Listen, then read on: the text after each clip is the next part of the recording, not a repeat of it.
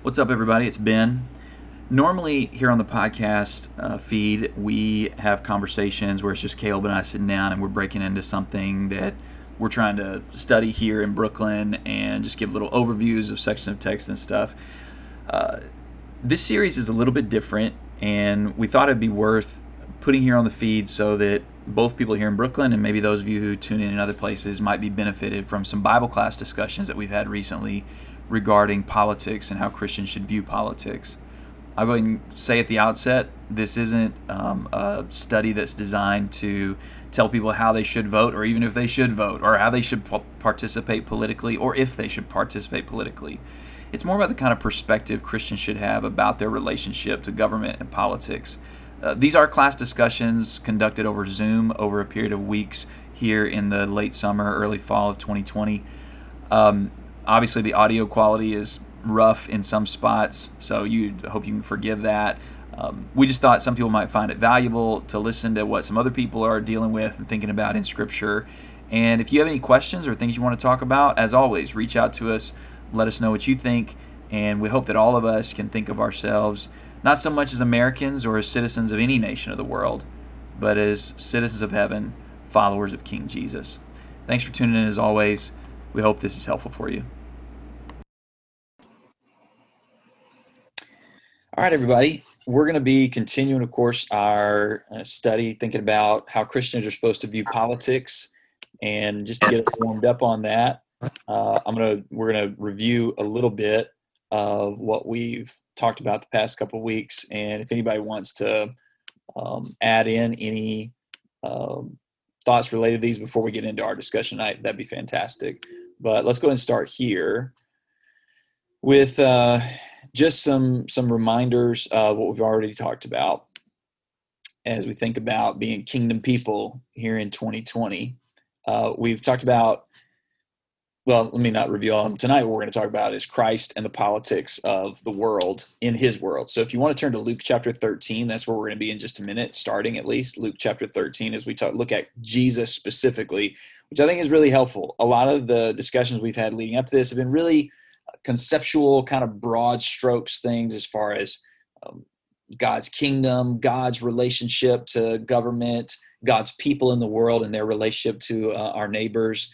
Uh, this, uh, the next really three discussions we're going to have are, I think, are going to zero in and get a little bit more. We're going to get up in each other's business a little bit more about how to think specifically about politics and political matters some truths that we've been finding. Of course, a lot of these things are taking a lot of Bible study is taking truths and just learning the truth, and then figuring out how that truth is supposed to be employed in our day-to-day life. So here's some truths about government that we've seen over the past few weeks. One, the world, which includes society and politics, is ruled by the evil one, by Satan.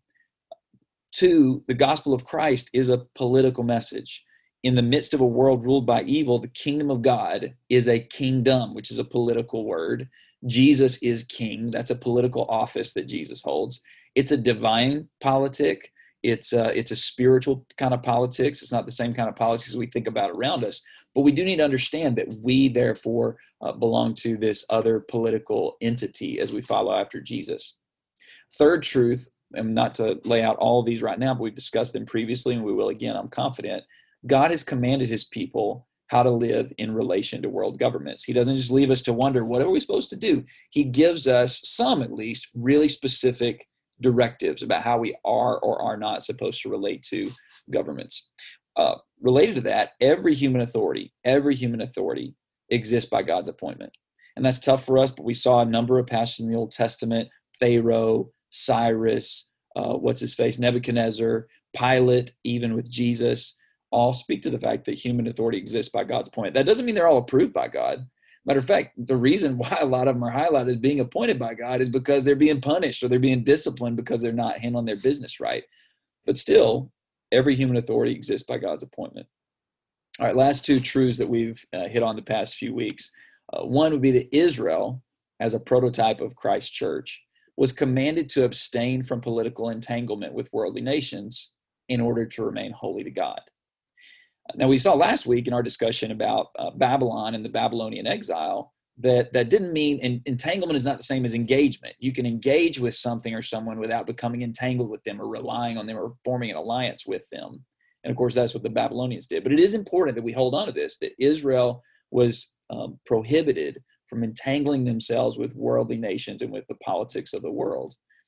Anything that they did do in the world uh, was for them to relate and engage with worldly politics as exiles god's people don't really belong in the world. We're exiles, and we may engage with the world. We may, to some measure, have some kind of participation, but ultimately, we understand ourselves and we relate to the world around us as outsiders, as exiles let me pause for a second. Any of you want to uh, uh, remember to take yourself off mute if you got something to share here? Any other just fundamental truths? Again, not necessarily, we're not looking for conclusions about how we should or shouldn't live.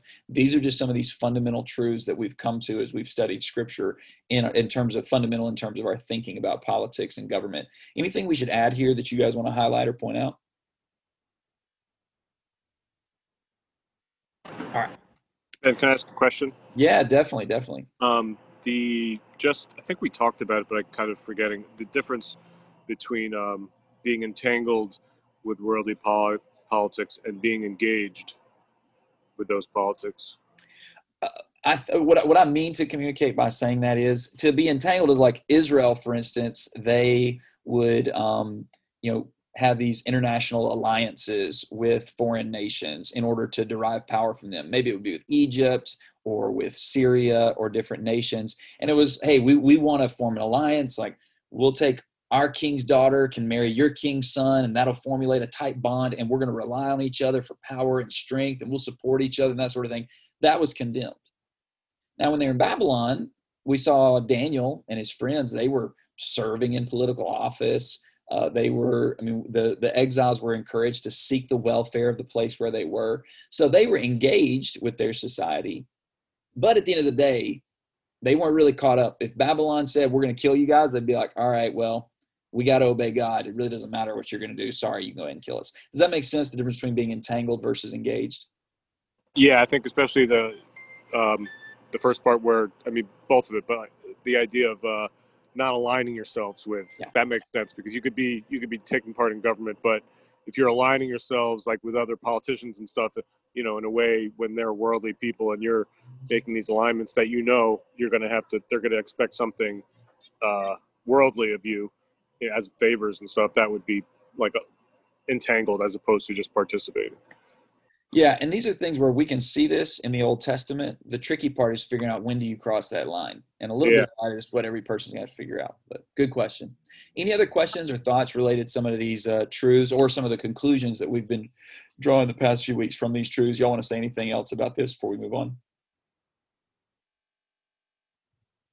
Okay, so like I said a minute ago, tonight what we're going to talk about is Christ and the politics uh, of the world. I've got the world. Maybe I should have said Christ and the politics of his world in terms of when he was on earth. How did Jesus engage with political forces surrounding him? That's what we're going to talk about for the next little bit. I was going to tell you this is going to be a pretty simple class. What we're going to do is we're going to read some texts and then I'm just going to throw it out to you guys.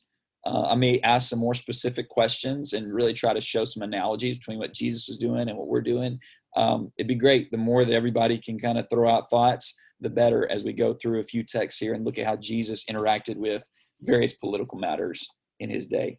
So Luke chapter 13, I want to I want to note the this the context and the the setting here in Luke chapter 13 as Jesus is uh, engaging in a political matter. Maybe I should just reiterate one thing that we mentioned earlier.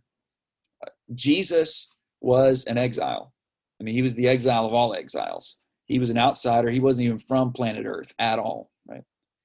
Secondly, Jesus was an exile who was a king coming to claim his authority and his territory, his kingdom, and to set it up. And so, whenever we think about Jesus and his interactions with politics, it, uh, it fits in with some of the things we've previously noted. However, he interacted really sets the standard. That doesn't mean every single particular detail is going to be precisely the same for us, but it does set up the pace for how we should view our relationship to worldly politics. Because just like he was an exile, we're exiles. Just like he's the Holy One of God, we're a part of the holy nation of God. Just like he was the king, we are members of his kingdom. And so what we're doing here is really learning from our king how we should view and think about politics in our day. Uh, maybe it's also worth saying a little bit about the Roman world, um, but I'm going to hold off on that actually. And let's just get into this so we can start talking, so I'll stop monologuing. Uh, Luke 13, verse 1. Now, on the same occasion, there were some present who reported to him about the Galileans whose blood that Pilate had mixed with their sacrifices. All right, I'm going to ask a question here, and I'm going to ask you to draw analogies from this story with um, political discourse in America today right wing, left wing, awkward wing, whatever wings there are. What are parallels that we see in what happened here uh, versus what, what would happen in our day? Let me explain what happened here in a little bit more detail. Some of you guys may already be familiar. So, Galileans, a poor, but the Galilee was a poor region of uh, the Judean territory, uh, looked down upon, despised kind of place, not where you want to be. Backward folks are there. Pilate was a Roman governor. He was not a Jew. He was a Roman governor who was appointed over the region of Galilee and Judea and that whole area. He had, uh, we're, we're fuzzy on the details. This is about all we've got historically about this, is what's listed right here in Luke 13. Apparently, he had killed some Galileans. It says that he had taken the blood of those Galileans. So he we can presume, I think we can presume pretty fairly, based on what else we know about Pilate, brutally, uh, unjustly killed Galileans, took their blood, and mixed it with their sacrifices. So not only does he disrespect their lives by killing them and taking their blood uh, to, to use however he wants, but he mixes it with their sacrifices. So not only does he brutalize a, a group of people here, he also messes around with religious practices, which were very near and dear to the heart of uh, the people of the day. Let me pause for just a second. What do you think? And by the way, so Jesus is going to have a little conversation about this issue. Uh, people are going to bring this up. What would be some contemporary analogies or parallels for us in the United States of America? What would be the sorts of things that would be similar or parallel or analogous to the Galileans being killed and having their blood um, used to mess up the religious devotion of the Jews.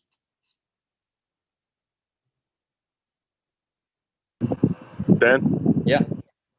Um, I'm thinking of, and I don't want to offend anyone here, um, when the, um, sorry, the, uh, I can't remember who it was, when the war in Iraq, when the, um, the people in uh, uh, being you know tortured were made to do really humiliating things, and they you know supposedly like you know stepped on the Quran or, or you know urinated on it things like that, made them uh, you know take off their clothes, which they knew and they, they knew these things were sacred to them. I mean, I guess I don't know if that would be considered a part of tactics, but it's it seems similar to me. It feel feels it. Uh, look, and I don't know who could be offended by you pointing that out. That's incredibly degrading. And uh, and no matter how wrong someone is in their religious views, that kind of treatment is dehumanizing and horrifying. Yeah, that's a great example of uh, something. Other examples of of contempt, maybe some contemporary. By the way, it doesn't have to be exactly parallel, but other contemporary parallels where people would people. By the way, apparently were really up in arms about this, and understandably so. What would be some other contemporary issues? By the way, Brian kind of poked in by saying, "Hey, I hope I don't offend anybody." Listen, y'all, like uh, we don't need to worry about it. Uh, th- th- we're we're not um, we're not right or left people. We're Jesus people, which means we're interested in righteousness, which means we see all the sins around us and they they deeply disturb us. So don't don't be bashful to uh, highlight uh, similar kinds of sins or problems that we see today. Uh, other parallels that might be similar in our society or in our national or political discourse. Similar to the Galileans being uh, killed and then being um, having their blood mixed with sacrifices. Uh, Ben, I mean, I don't think this is as extreme, but I still think it's an issue where it doesn't matter kind of what side of the political aisle you're on, building of scripture, righteousness. So maybe it's one specific issue, maybe it is a group of people that quote unquote claims to be of Christ believes one thing or believes something that's actually not taught in scripture. You know, like I think that that kind of overall manipulation of of the word of God is, is just as denigrating to us as a as a separate kingdom, if that makes sense. Okay, good. And Brittany, uh, the connection kind of cut in a little bit. I'm going to make sure. I think I understood what you're saying, but correct me if, if uh, I didn't pick it all up. Um, you're saying like the the usage of religious um, rhetoric or whatever in the civic public discourse and the abuse of that is denigrating to um, the true faith. And similar to how these sacrifices are being messed up, discourse can uh, uh, uh, related to the faith can actually mess up the actual faith. Was that what you were getting at? Like I said, the connection kind of got yeah. a little bit there. Yeah, that's exactly what I was getting at. Good. I think that's a great one. Yeah. Other parallels to this that you guys can imagine would be big issues um, in our in our contemporary culture. Let me highlight a couple. I'm just going to go and hit the red buttons uh, off right off the bat here, so everybody else will feel comfortable to hit more. Um, I appreciate uh, Brian and Brittany pointing some out here. Um, but how about this? People, uh, a, a certain class of people that the authorities have disregard for. That sound familiar? All right. So this is a pretty easy parallel to uh, the brutalization of black people by law enforcement which happens like that's not something i mean that's not a political how to deal with that how to solve that that's a political question and issue but if you are a human being who at all cares and if you love god you're gonna you, you hate the fact that there are people who are disproportionately mistreated by the authorities like the galileans who were mistreated by pilate. Okay uh, how about another? oh please go ahead. I was just listening my, my mom was I was distracted for a full minute, but um, I was looking li- listening to it and I think like the the, the defacing of um, religious statues of and also like putting up the swastika signs is somewhat similar to what um, they were doing back in that time during Roman times.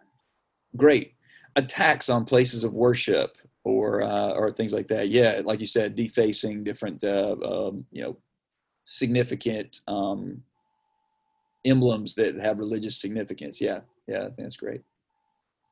Uh, how about another class of people in in our nation that are um, disproportionately affected by uh, unjust practices that are encouraged or or at least allowed by the government? We can think about children before they're they emerge from the womb and how they're left vulnerable uh, and how their blood is spilled. Now, that's a horrifying thing. Um, how about besides some of the things you guys have referenced as far as just religious discussion, religious context, there be a lot. There are a lot of people who get concerned about various things that perceived or real they they perceive to be attacks on religious liberties and uh, people having the freedom to worship and to express their worship in whatever context they may they may see fit. All right, so all, all these would be similar things. So I don't think I have to even ask you guys how most um, people who claim to follow Jesus in the United States of America, how they talk about those things and how we engage with those things. I want you to notice how Jesus talks about it, and let's just have some discussion. How did Jesus handle issues of his day that are similar to the issues that we may see in our political environment? All right, you ready? Here we go. Luke 13, let's keep reading, verse 2. And Jesus said to them, do you suppose that these Galileans were greater sinners than all other Galileans because they suffered this fate? I tell you, no. But unless you repent, you will all likewise perish. Or do you suppose that those 18 on whom the tower in Siloam fell and killed them were worse culprits than all the men who live in Jerusalem? I tell you, no. But unless you repent, you will all likewise perish.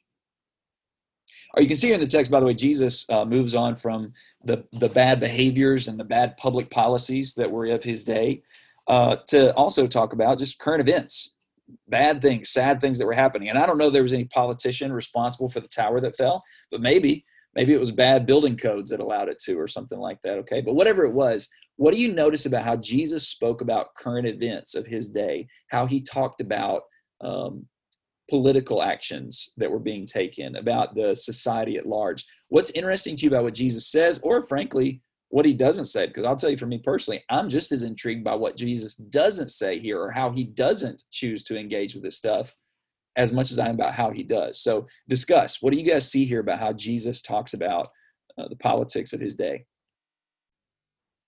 And politics and current events, we should say. Well, he doesn't mention at all what the supposed terrible things might have been that some of these people did. Um, and it's interesting. He, he, he takes the conversation away from any kind, you know, any kind of discussion about maybe this was because they were being judged, um, and he puts it onto the people. He puts it onto, and he takes it out of politics and he puts it onto the the how do, how do you put it um, like society's judgment. You know, he says, you know, are you really going to judge what happened to these people, regardless of of who what politician did it? Just something bad happened to them. Are you really going to judge them like you're just as bad? Good, Ruth. I think it's um he's more concerned about people's salvation than um than about what actually. I mean, not saying that these things don't matter, but ultimately, our ultimate concern would be our standing in in, in Christ. I think so. I mean, and I don't think I don't think there's any reason. I mean, I appreciate you, you know, clarifying there, but there's no reason for us to be bashful about that. It's true. Like Jesus said, now Jesus doesn't negate that this was bad, but he does say, "Hey, listen, that happened, or that is happening. What are you doing about your life with God? You know, what are you doing to deal with that?" Um, Jesus pivots and makes the priority very clearly, um, uh, sets the priority or resets the priority on what's going on with people's relationship with God. Yeah, that's huge. I mean, it's so important to see that here in how Jesus talks about this. Uh, by the way, he also doesn't run away from the issues as if they're non-existent or they're not bad. I mean, but he's actually implicitly affirming this was a really bad thing that happened. But there's worse stuff even than this that's happening. All right, I think this is a challenge for us if we're going to follow Jesus. Um, oh, Ben. Go ahead. Go ahead. Yeah, please. Yeah. Um, yeah, it is kind of a challenge because I, I think what you said, a lot of is how he refers to things, but doesn't he doesn't you know he doesn't go on talking about the politician. He doesn't have any kind of like I don't think he has more than like maybe you know four or five lines on if if even that much on any one leader or anything. I mean, I'm thinking of when he's talking about uh, Caesar when they go to him with the coins. Yep. And we're coming there in just a minute. That's right. Yeah. Yeah, he doesn't. He doesn't say like you know this guy Caesar he's so narcissistic. He puts his face on everything. You know, he's making the money with his face on it. You know, he just says, uh, you know, give to Caesar what is Caesar's, and it's and what God, what to God's. Com- you know, contrasting the two, and of course, Caesar or anyone would fall so short when compared to God. You know, and the only other time I could think of that, actually, I think I got him mixed up, but another one was when he says, uh, I think he's talking about. Uh, Herod, he says, "Go tell that fox." Yeah, don't don't spoil it, man. We're coming to that next. You're. Oh, you're, sorry. Like spoiler alert, man. You got to give a warning before you do that. No, no, we're coming oh, to that in just a second, and, and hold on to that because I, I, want you to you, you run a little harder, but I want us to. We'll come to that in just a second. Gotcha. You. Your point is well taken, though. That the the relative, um, I mean, Jesus again, he's not dismissive of problem that's going on in the world, and I think that that sometimes Christians um, receive that that critique. Hey, yeah. y'all are just talking about heaven so much, can't even do any good on earth well, I, understand what that what I think the concern is there. Uh, but if we're doing that, I hope we're doing it because we're following after the model that Jesus gives right here. Jesus says, you need to repent. Again, he's not dismissing that it's an issue. He's actually using it to talk about sin and eternal punishment. So he's actually showing just how bad it really is and acknowledging that and affirming the problems of the world. But he's saying really what is what do you need to do in terms of your righteousness and between you and god? And we might say well yeah that's because they were in under imperial rule and they didn't really have much influence in society. Look jewish people did not believe that. Uh, and really nobody really did in the roman empire but especially there were, there were all kinds of insurrections popping up around the roman empire and eventually they would fall apart. Uh, but jews especially had a spirit of insurrection. They believed they could affect change uh, and they believed it probably even more than we do. We believe in it because of democracy. They believed in it because of the promise of scriptures. By the way, a false understanding of the promise of scriptures, but they really believed in it. And so Jesus doesn't encourage that kind of spirit of, hey, you can change the world. The world is ruled by the evil one. You need to make sure you repent so that you're going to be right with God and so that you will live righteously in the world and you won't be like all these other sinners who are doing such horrifying, terrible things. And so that in your repentance, you can aid as many people as possible uh, along your path. All right, um, let's actually, Brian already referenced this. Let's look at the end of Luke chapter 13. Look at verse 31. Luke 13 and verse 31. And uh, this is very, this is not about current events. This is about a political figure, Herod in particular. And I want you to listen to what was going on with Herod and Jesus, how Jesus talks about Herod, just what, what's interesting to you here. So we're moving on from talking about political current events to talking about political leaders. Uh, Luke 13, verse 31. Uh, just at that time, some Pharisees approached Jesus and they said to him, Go away, leave here, for Herod wants to kill you. Herod, by the way, so you had like, you know, Caesar's out in Rome. Pilate was kind of the big dog of the Roman uh, overlords in the Judean region. But then there were uh, people under him, including the Herods. The Herods had curried favor with the Romans, and they were kind of these uh, sort of Jews that really were, were, they were able to kind of keep the Jews in line, kind of keep the Romans happy. They were just uh, low level middle management when it came to government. But anyway, still pretty important, pretty influential, enough to uh, have a bunch of babies killed whenever Jesus was born. You remember that story. Anyway, here's what Jesus says in response to Herod wanting to kill him. And Jesus said to them, Go and tell that fox, Behold, I cast out demons and perform cures today and tomorrow, and the third day I reach my goal. Nevertheless, I must journey on today and tomorrow and the next day, for it cannot be that a prophet would perish outside of Jerusalem. Jesus then goes on to say some things about Jerusalem. What do you guys find interesting here about the way Jesus responds to this pretty serious threat? A government official wants you dead, he's coming after you. What do you notice about how Jesus speaks about Herod, about how he thought about Herod and his relationship to Herod, this political leader? What's interesting to you about how Jesus talks about this and thinks about this? Um, he's definitely not afraid. Yeah. What, what's what's hitting that in you uh, for you, Courtney? Where, where are you seeing that in particular in the way Jesus talks? He didn't even really respond to the fact that Herod would kill him. He's just like, let him know everything that I've done and that I'm going to do, um, yeah. which is interesting. Yeah, I love that. It's such a flex by Jesus here. Mm-hmm. Yeah. What else do you guys see?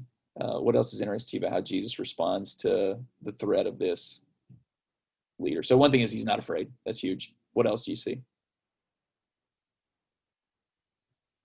I think maybe kind of going along with that, it seems like he doesn't allow him to have like any power or control over what he's going to do. Yeah. Jesus is like, look, Herod can do what Herod's going to do. I got I got business to take care of, so whatever. He's he's very much unfazed. Jessica. All right, yeah, sorry. Um so I thought it was interesting that he calls him a fox. Um because typically whenever you refer to someone as a fox, it's not a good thing. Um, so kind of like kind of what I say whenever, but when someone asks me like, "Hey, how are you voting?" Just like, well, I'm gonna go go for the lesser of the two evils because it kind of like it kind of speaks to politicians and how slick and sly they have to be. So it's mostly trying to find a balancing act between um, the lesser of the two evils, I believe. Um, and then kind of reminds me of um, in Acts where um, the apostles are saying, you know, um, we ought to obey God rather than man. So he they kind of regurgitate, you know, Jesus' spirit um, whenever he's speaking in this passage as well. I think you're right. And, and by the way, uh, what Jessica just mentioned is a good little preview. If I forget to mention earlier, Lord willing, next week we're going to look at how the early church interacted with the political figures of their day. The Book of Acts is full of political interactions of the early Christians. So we learn a lot about how to do it.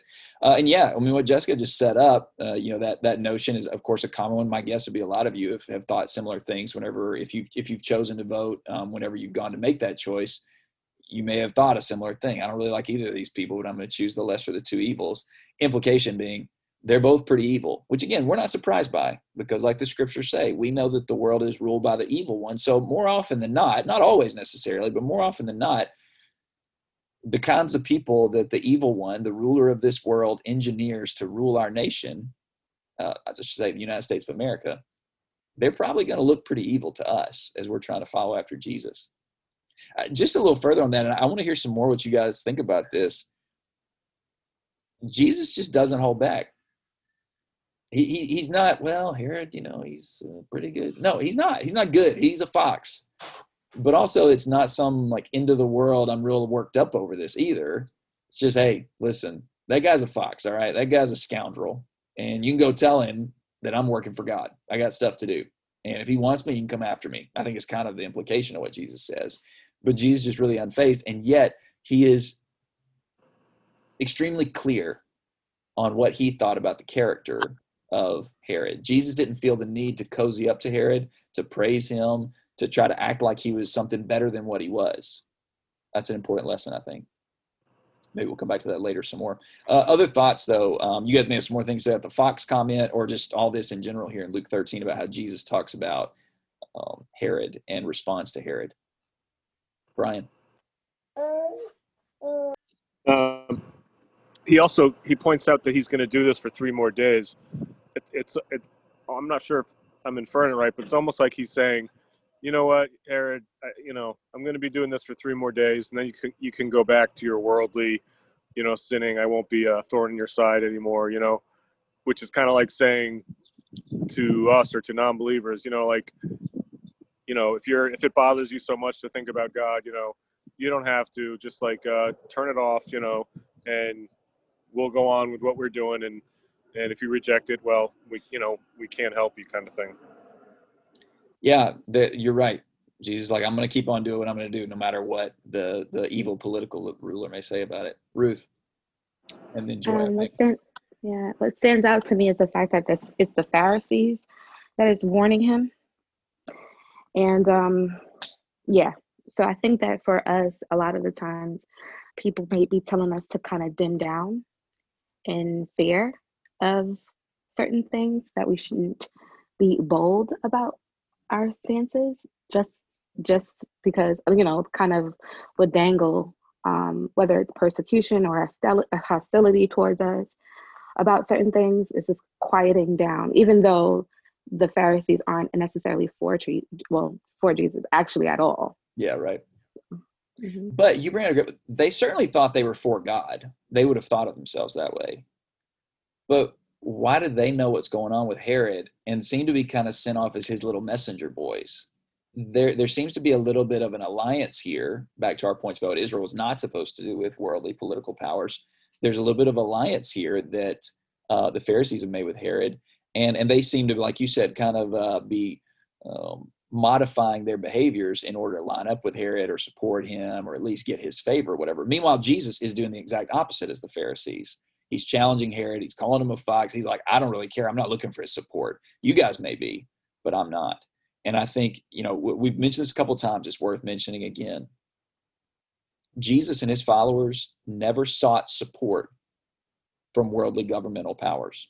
They didn't expect it. They expected opposition, if anything, but even when it was possible to gain support, they didn't. Here we see the Pharisees, at least the implication is that they were seeking that kind of support. Uh, Joy, did you have something you want to share? Um, I, I kind of think that he wanted Her- um, Herod to know, I know exactly who you are and what you're up to. I'm not deceived by your cunning. You know, you know, Jesus was able to read him as plain as a book. You know exactly what he was about, and he was not um, fazed by him. He had his job to do. He had a timeline, and he knew he had to do what he had to do within that timeline. So he was not affected by what um, he taught about him. I love that point. I love that point. Yeah, I think that's great. That's really good. Brittany. I think it's just really fascinating then to go back to the comment that you that you just made of like Jesus not seeking political support or and the apostles not seeking political support for you know their movement if you want to put it in today's yeah. vernacular right? And i think that's really really interesting for us to think about like god doesn't need the government to support his kingdom. And like from our perspective we should think and believe that the only way god will prevail is if we have political backing for what his kingdom is in today's world and i think that's just i don't know. I think that just resonates a lot especially with what we see today and just regular politics. Yeah. Couldn't say it better. I agree. Ruth? Yeah actually yeah brittany that makes me think about um in terms of like even with certain things that we um i said it in i guess in our nation and Christianity and church culture would be so busy about attacking um, certain laws or policies, yet in their everyday lives are not like say for I mean I really I am uncomfortable speaking about it, but I will. But let's say let's talk about the issue of abortion, where you know people will be like, okay, and I'm not saying that this is necessarily wrong, but would make much about how people are voting, um, whether it's left or right, yet um, in their personal lives, how do you view um, broken women who are find themselves in difficult situations?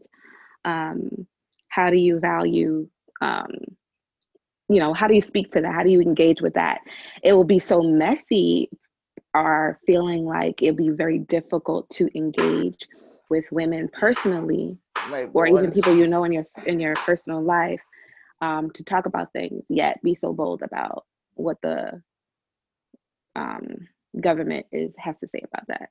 I don't know if that's too much of a strong opinion and a judgment about that but it's something for us to kind of sit back and examine it may be too strong. I don't know, Ruth, but if it is, I fully agree with it. Full of uh, just full disclosure here. I, I, mean, let's use another parallel kind of thing. Uh, you know, because we definitely, I mean, as Christians, we care very much about what's going on with babies and whether they're being um, murdered before they, you know, come to come to life. Uh, you know, and, and, live in the world that is when they're alive in the womb.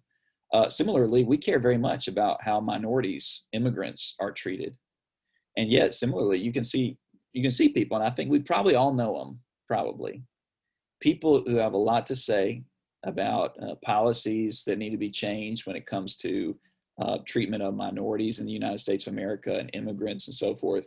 But then you start looking at people's social circles and you're like, wait a second, man. I don't really see you engaging with anybody outside of you know kind of your uh, your social network that makes you nice and comfortable. You know, so it's the same kind of thing. What are we doing on a personal level? That's what Jesus was challenging. What are you doing in terms of righteousness? How are you repenting of sin versus how much are you getting worked up over what's going on in uh, in the world? Um, I, I, don't. And I, by the way, Ruth, you can jump in if I'm kind of missing the point of what you were saying, but I think that's another similar kind that's, of issue. That's exactly what I'm saying. right now. Yeah. Good. Um, there's a couple other passages I want us to look at. Any other comments on this though before we move on? Brian referred to another uh, interaction where Jesus talked about political matters. I want you to go to Mark. I want to go to Mark's account in Mark chapter 12. Uh, the story about uh, Caesar. We've mentioned this. Um, I, I, know a lot of you read your Bibles uh, or, or read your Bible and stuff pretty seriously, so you, you may remember this story but I do want to go ahead and read it again and just remind you because it's a it's a good one for this consideration of how Jesus thought about political matters. This is a great story on a couple levels. So I'm just going to read it and then again just respond. What do you see? Let's just chat about it a little bit. What do you see about how Jesus interacted with and talked about the politics of his day? Mark 12, beginning in verse 13. Then they sent some of the Pharisees and Herodians to Jesus in order to trap him in a statement. They came and said to him, teacher. We know that you are truthful and defer to no one, for you are not partial to any, but you teach the way of God in truth. So is it lawful to pay taxes to Caesar or not? Okay, so Caesar's out in Rome. The Jews are hundreds and hundreds of miles away. They were expected as subjugated peoples to pay taxes to Rome, which is how it works in imperial, imperial uh, uh, politics. Whenever you subjugate another nation by force, either you say, hey, we'll kill you or we'll take taxes from you, which you want to do. And then people say, well, I guess we'll do the tax thing. And they go, okay, great. So you're going to pay taxes. All right. So now, but the Jews didn't like it, obviously. Like nobody would like paying taxes like this to Caesar. And so here's a question. Of course, Jesus is in trouble either way he goes on this. If Jesus says, yes, pay the tax, well, then A, he's a just a general uh, pariah because he's betraying his own people. But it's also more than that. There's spiritual implications. You know, the Caesars, the coins that you would pay to Caesar, it would say so and so Caesar, whoever's in power at the time, a son of the gods. So I mean, this was uh, to pay taxes to Caesar was to legitimize not only a wicked, unjust, uh, oppressive government, but also to legitimize a pagan king who would set himself up as a god to be worshipped. And so you're basically like the one way to look at this was, hey, you're offering sacrifice to a pagan king. So if Jesus says yes, he gets in trouble both on a social level and spiritually with the people around him. Of course, if Jesus says no, then they say, ha, see, we told you guys this guy's been trying to mess around with society. He's trying to be a revolutionary. He's trying to fight against Caesar. Take him away, centurion guard. So he's in trouble either way, yes or no. So here's what Jesus says Knowing their hypocrisy, Jesus said to them, Why are you testing me? Bring me a denarius. So they brought him one. He said to them, Whose likeness and inscription is on it? And they said to him, Caesar's. So Jesus said to them, Okay, give to Caesar the things that are Caesar's, and give to God the things that are God's. All right. What do you guys like about how Jesus talks about this? What he does say, what he doesn't say, what he indicates in his answer. Uh, what do you see in Jesus' interaction here with uh, the issue about paying taxes to Caesar? Hey, Ben. Yeah, Brian. Um, I think it's amazing. And, and uh, just as you were reading it, I thought of a different thing. Like, if they weren't trying so hard to uh, catch him, to trap him, in his talk, like it says, if you look at this, you know, as a Christian, you could ask this question. You could say, hey, this is a terrible world and government. Should I be voting? Should I be paying taxes? You know, we talked about some of these things because if we are, aren't these taxes showing that we're supporting these evil people who are, you know, doing these things, whether they're evil in our sight or evil just because they're, you know, not of God?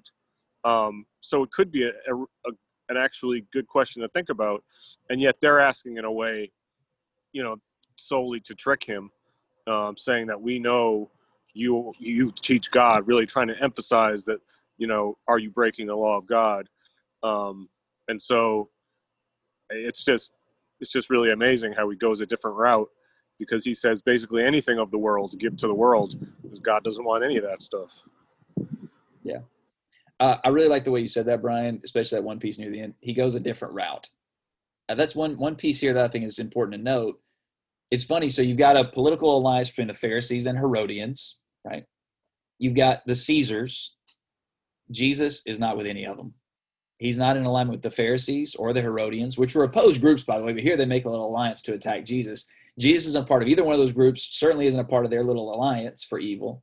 He's not really supporting Caesar he's just he's just other. He's different. He's something else. Because well, we'll see more about that in a minute. Uh, other thoughts about this uh, interaction and how Jesus talks about this question about Caesar and about relationship to Caesar and the taxes and all that kind of thing. What else do you guys think is interesting about how Jesus talks about this, or what's noteworthy, or questions you got, or whatever? Um, so I was just thinking about um, how deeply the comments that Jesus makes, how how deeply it makes you think um, in terms of like what is really important in life and following God.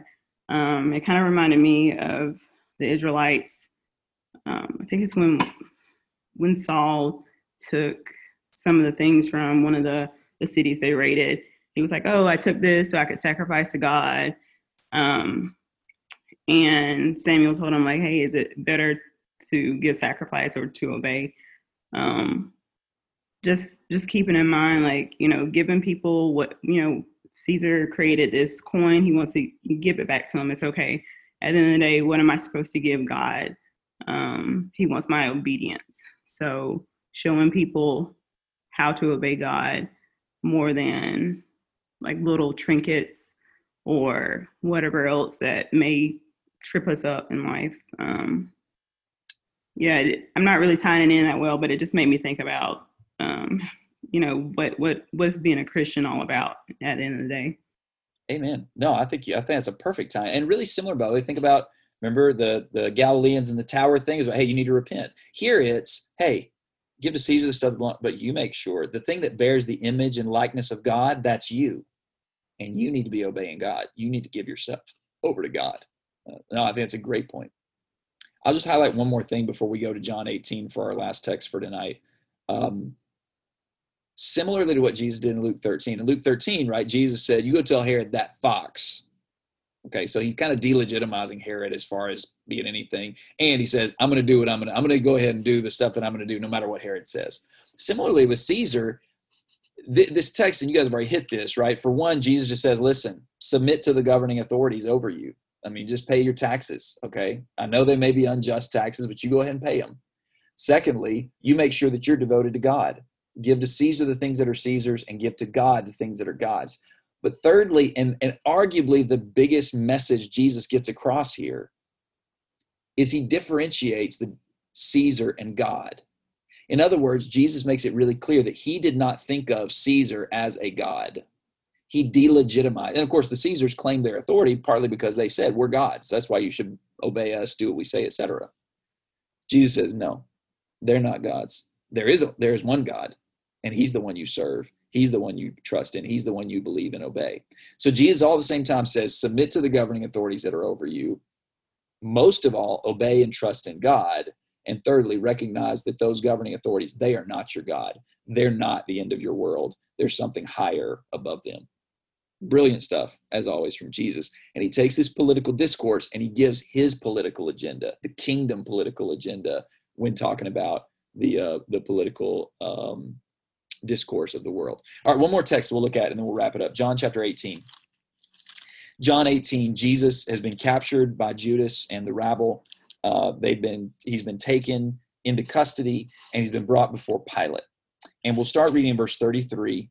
And I'd just like you to just uh, hit on if, if you were in the room and you walked out later, you went home for dinner after Jesus was crucified, and somebody said, Hey, what was thing like today at Pilate's uh, Palace? I heard there was kind of a big execution. Something people were going crazy today.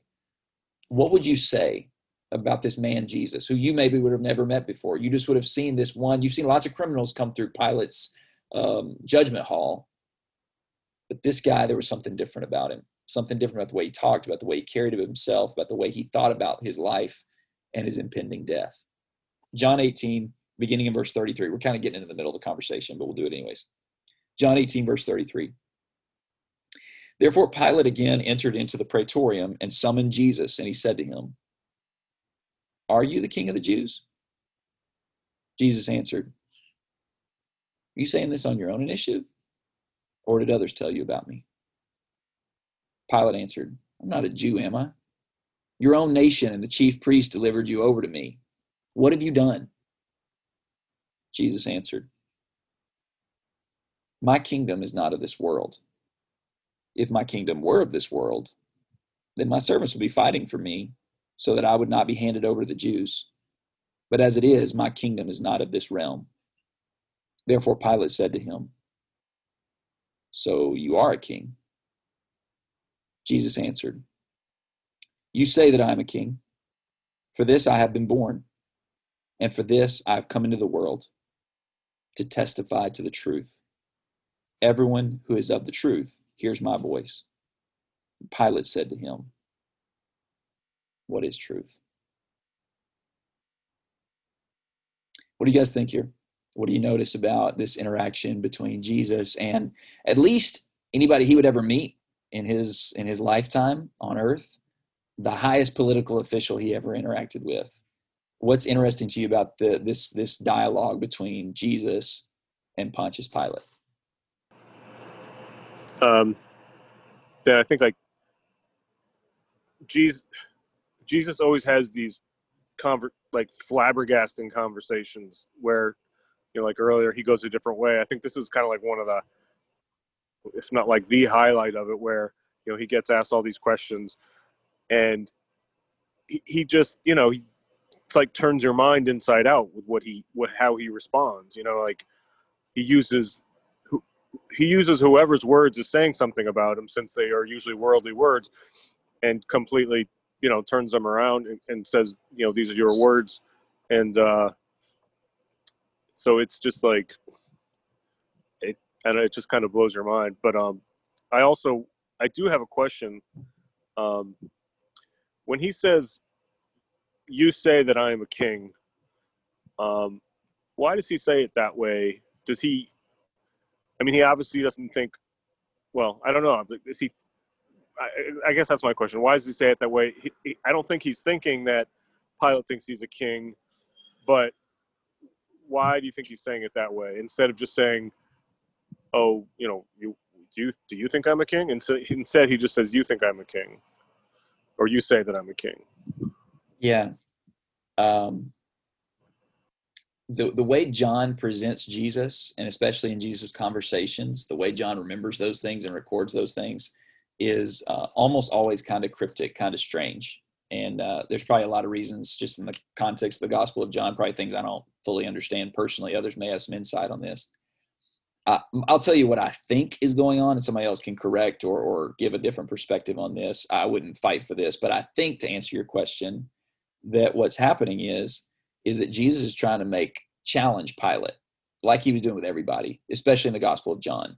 Jesus was always trying to challenge people's thoughts and uh, and get them to interrogate their own perception of him in particular. So I think the way it goes is Pilate says, Hey, are you a king? And Jesus says, Who told you that? Did you come up with that on your own or did somebody tell you? Making Pilate think, Wait, is this for real? You know. Uh, and then whenever he says, So you are a king, and Jesus says, You said it. This is why I came. Almost like instead of saying that is true, he's like, Yeah, you're getting there. You're getting pretty close, buddy keep on coming and you might actually believe one day that that's the way i read it is that jesus okay. is kind of uh, poking at pilate trying to make him believe in the gospel of jesus' rule yeah at that at that line i was thinking just today i was thinking oh maybe he is kind of saying you say i'm a king and because then he says for this purpose yeah so yeah it's almost like every person he sees he's trying to well he is he's trying to bring them over exactly against their against themselves you know that was Jesus' politics yeah. to convince people to become his disciples. That was his ultimately, right? And because in doing that, he would make people be what they ought to be in the in the truest sense. Y'all keep going. What else is interesting to you about? Good, great question, Brian. Thanks. Um, other other observations here about Jesus' interaction with Pilate that you guys found interesting. Ruth, go ahead. Um, I see here that um, he's also kind of like. First of all, I find this to be extremely odd, peculiar. This conversation just just seems odd. So if I were to leave the room and talk about it, I'd be like, it's it's odd. But it's something that I think that he's setting his kingdom apart from everything. Yes. So it's not it's not like he's it, he may Pilate may be thinking it's the it's on the same level as everything else, and he's like, no, um, I surpass all of this. So you know, yeah my kingdom is not of this world. Yeah, I, think that's exactly right. It, and therefore, it's not in competition. I mean, there's a sense in which it is, but Jesus like, look, I'm not in competition with the Jews. I'm not in competition with Rome. My kingdom's not even of this world, man. I mean, it's just as much competition as a professional football team has with a pee wee football team. Eh, you're kind of playing the same sport, but not even really.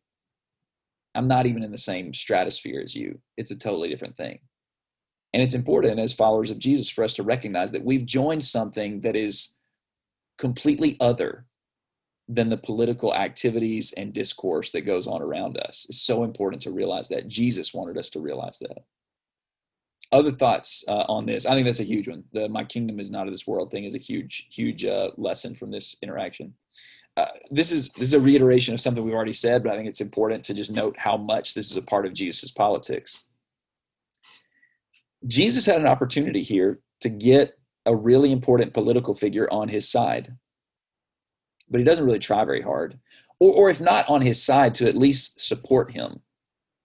Uh, Jesus says, My kingdom is not of this world. And then he goes and say, If it were, my servants would fight for me and try to prevent me from being arrested. But he could have said, Hey, Pilate, listen, man, my kingdom's really good. My citizens, I teach them to be submissive. When centurions ask them to go one mile, I tell them they got to go two. Like my, my people would be your best citizens. So you really should help me out and help my kingdom out and my followers out. Jesus didn't try to convince Pilate to protect him personally, nor to show favor to his followers. Jesus didn't seek personal vindication or strength for his movement uh, or for himself from this political figure. Jesus not only saw himself as something otherworldly, he saw everything about his movement as an otherworldly movement. And whenever Pilate says, Aha, you are a king, Jesus says, Yeah, yeah, yeah. And here's what I want to tell you about as king I want to tell you about the truth. I want to tell you about the truth. Which Pilate then is like, I don't care about that, man. Like I'm here for I'm here for political points. That's all I'm trying to do is just hang on to my power, you know. Jesus once again takes the conversation and pivots it into something else. Ruth, what you got? Yeah, so um this is kind of sobering because um I mean for me it's it's it's for us actually. Oh, I'm speaking personally right now. But the fact that he's he's saying this and here you you see this kind of political conversation with a political figure and he's setting himself apart. Yeah, and he's talking about like, listen, hey, I am truth. Like for us, and he and then then he goes and says, everyone who is of the truth listens to my voice. So for us to be Christians who are part of the kingdom, the way we kind of um, you know, especially in our politics this day, it's almost like we're so kind of um, contentious or we are up in arms.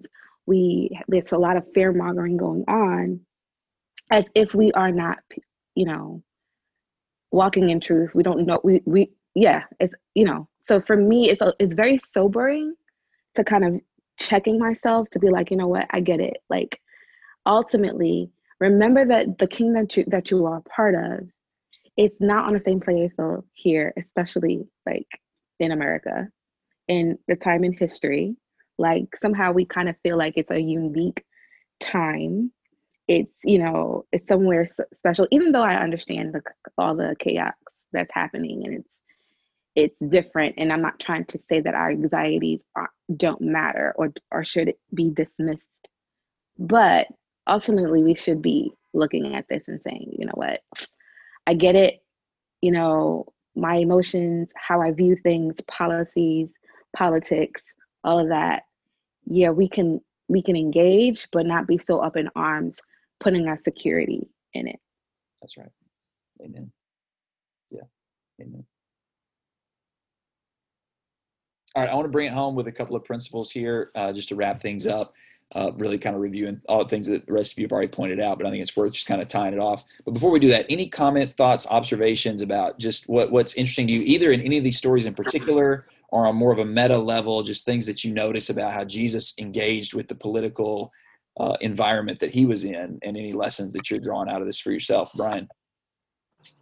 Yeah, I just thought Ruth just made a really great, um, I don't know, like overall just philosophy about worrying about the world and, and, and, you know getting up in arms. I was um, and along along the lines i was thinking um, that the stories of jesus like with each person here and each entity that he's dealing with it just it gives me comfort because when i start to worry um, about something even beyond like going out and protesting or something if i'm worried like you know about the next election this election or something i'm you know really afraid what might happen. I have to remember just like ruth said you know like and also like jesus is i think pointing out to us we are of a different kingdom. We have to stay in that kingdom. Um, and we have to trust that you know more and more is going to happen every time we think okay i'm not i'm not I've mastered the world. I'm not worried about it. It seems like there's something else that's going to happen. Yeah. That's going to take on that comfort. You know, we have to remember that's going to happen, and just know, just keep coming to God, and um, and have faith in in what we've had faith in all along, um, because it, it seems like there's always something else in the world that's going to really tempt us to say like, no, it's not working, you know, and and so this really comforts me. Amen. Well said, uh, Courtney, and then Robin.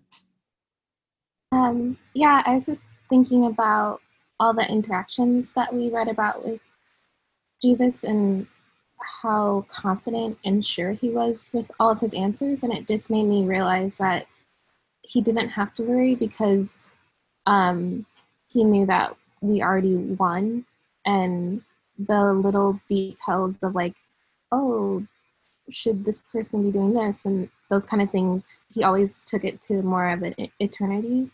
And having, um, not being, um, I guess, not having to worry about if um, the certain people should be on his side or not because he knows like in the end he is the one who's going to be the winner i guess i can't find another word but that's a good um, word yeah having that confidence and knowing that yes right now things are kind of like nitty gritty details but just looking more towards the future and knowing that um, it will be okay in the end. That makes sense. Amen. Uh, yeah. Amen. It's awesome. Robin.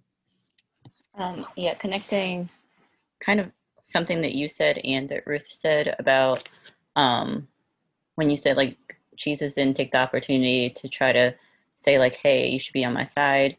Um, this is what I can do for you." It it just reminded me of how the more and more I like learn about politics, um, and the more and more I like see things now, I'm seeing that like a lot of politicians are like opportunists, and like that's that's pretty much like their end game.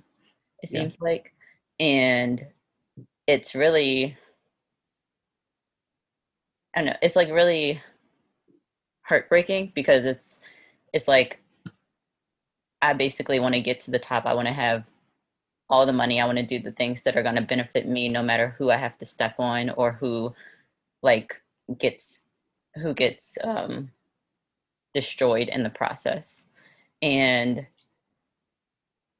then I thought about like um, like what Ruth was saying, and I know like during those times, like when I'm like seeing all this, reading it, watching YouTube videos about it, I'm usually like I have to get to a point where I'm like, oh my goodness, like I'm so happy like this world is not my home. Yeah. And if I didn't have that to look forward to, like I would be really like up in arms about it.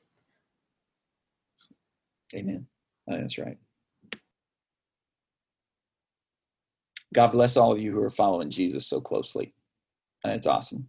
Uh, this, this is the only way we can survive. And that's the thing. Like, in many ways, the Christian view of politics is a way of surviving our, our political environment and thriving uh, in a way that that promotes righteousness in our neighborhoods, in our families, in our communities, wherever we may have some measure of influence. That's what we want to do. We want to shine as lights in the world. Caring like Jesus did about another world, about the kingdom of God and the kingdom of heaven, of not trying to rely on worldly sources of strength, it makes us better in the world. It doesn't make us less valuable on earth, it makes us more valuable. But even more valuable than being valuable on earth it makes us valuable for eternity and it helps us to be able to uh, to aid others uh, let me just summarize some of the things we've talked about and then we'll bring it home here uh, some lessons learned from jesus' politics first off jesus turned focus away from earthly political concerns toward righteousness before god almost every one of these stories we looked at whether it was the hey should we pay taxes well all of a sudden jesus talking about is who the real god is and how you should devote yourself to him uh, hey, Jesus, what's going on? What do you think should go on about those Galileans who Pilate? Well, Jesus says, well, hey, Ben, have you repented of your sins? Because whatever happened to those folks, it worse could happen to you, you know. And of course, here with Pilate, are you a king? Are you re, are you are, are you leading a revolution? Listen, my kingdom's not of this world. I'm here to testify of the truth. Jesus constantly turned focus away from earthly political concerns toward righteousness uh, in the sight of God. And let me just make an application here. And let me challenge you. And I, and I don't. Th- this challenge is a challenge that I wrote down in my notes, not knowing who would be on the study tonight. So this isn't me picking at anybody. Uh, matter of fact, I think I know from a, a, number of you the way you do this, and I'm going to say God bless you and continue. But I do want to issue this challenge for us, both in how we ourselves engage and who we uh, uh, interact with a lot. In your social media activity, could this be said of you? Do you turn focus away from earthly political concerns in favor of turning it toward issues of righteousness before God? Uh, by the way, you may talk about the same issues that other people talk about race relations, uh, treatment of the poor or children, sexual ethics, whatever. You can talk about those things because those are righteousness things. The issue isn't about, it's not a worldly political issue for us. It's a righteousness thing. It's a repentance thing. It's about doing what pleases God. That's how Jesus handled his po- politics. If Jesus had, and this is a corny thing to say, but if Jesus had an Instagram account, what would he be posting on there? What would be on his stories? What would he be re- retweeting on Twitter? What kinds of arguments would he be engaging in on Facebook? You get what I'm saying? We need to think about that and learn that lesson as we try to follow after him. Second lesson learned from Jesus' politics Jesus unabashedly, though respectfully, spoke truth to power without prejudice. When Herod sent messengers, Jesus said, Listen, you can go tell that fox. Jesus unabashedly called him what he was because he was a fox and nobody would deny that. I don't even think Herod would have denied that. Jesus didn't feel the, feel the need to cozy up to Herod or try to talk about, well, Herod's done a lot of really good things. No, look, he's a fox, all right? And you can tell him he can do whatever he wants to do.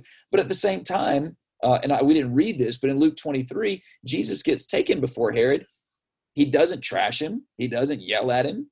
He just respectfully stands there. He doesn't say anything, as a matter of fact. Here before Pilate, Jesus could have ripped Pilate a new one, but he doesn't. While Jesus spoke, tr- while, while Jesus was um, bold, he was also humble with these rulers, which is amazing. And he wasn't trying to curry their favor. He didn't have any prejudice about, like, I think this guy could really help me out. You know, I should really uh, uh, be nice towards Caesar because Caesar's the ruler of the whole world, and I'm going to have followers out there in Rome one day. Jesus didn't think about that. He was non prejudicial about the fact that he would speak truth to power no matter what. That's a good lesson for us too. I shouldn't be so um, so concerned about the evils of one political figure that I paper over the evils of another. I shouldn't be so concerned. Oh, look at the hypocrisy, or look at the the the secularism of a particular political party that I just pretend like the other one's a good one. I can't do that. Uh, and by the way, you guys know that happens on both ends of the political spectrum in our nation. Jesus unabashedly, though respectfully, spoke truth to power without prejudice. And third and final thing I'll highlight as far as lessons learned from Jesus, not only did he turn focus away from earthly political concerns in favor of turning them toward righteousness before God, secondly, he unabashedly, though respectfully, spoke truth to power without prejudice. The third and final thing I think we see from all these, at least that I'll point out, you guys may want to add on to this list, Jesus viewed political figures as only minimally influential in his life. They were influential. He doesn't, whenever Herod sent messengers, Jesus doesn't not respond. Whenever he was brought before Pilate, Pilate did have some role to play in Jesus's uh, eventual crucifixion. Uh, paying taxes to Caesar was a part of the life of Jesus and his followers, but it's so obvious that it was just so minimal. He was unafraid. He wasn't overly angry. I know he was disturbed by what Pilate did, but he didn't let that anger uh, tear him off course. I, he clearly looked poorly on Herod's character, but he didn't let that become the the, the dominating issue of his life. Uh, it didn't keep him up at night. I don't think there's any indication of that. With Caesar, all these political figures were only minimally influential in his life. Political figures in our world today are influential in our lives. But honestly, not that much. Because there's only one political figure who really matters in our lives. And that's the one who died for us and who rose from the dead and who's coming back one day so that his kingdom will rule forever and ever. That's how Jesus thought about politics and how he related the politics of this world. And I think the same should be true of us. The aim of the Way BK is to share the gospel of Jesus Christ across Brooklyn and beyond. For more information or to contact us, please visit www.thewaybk.com.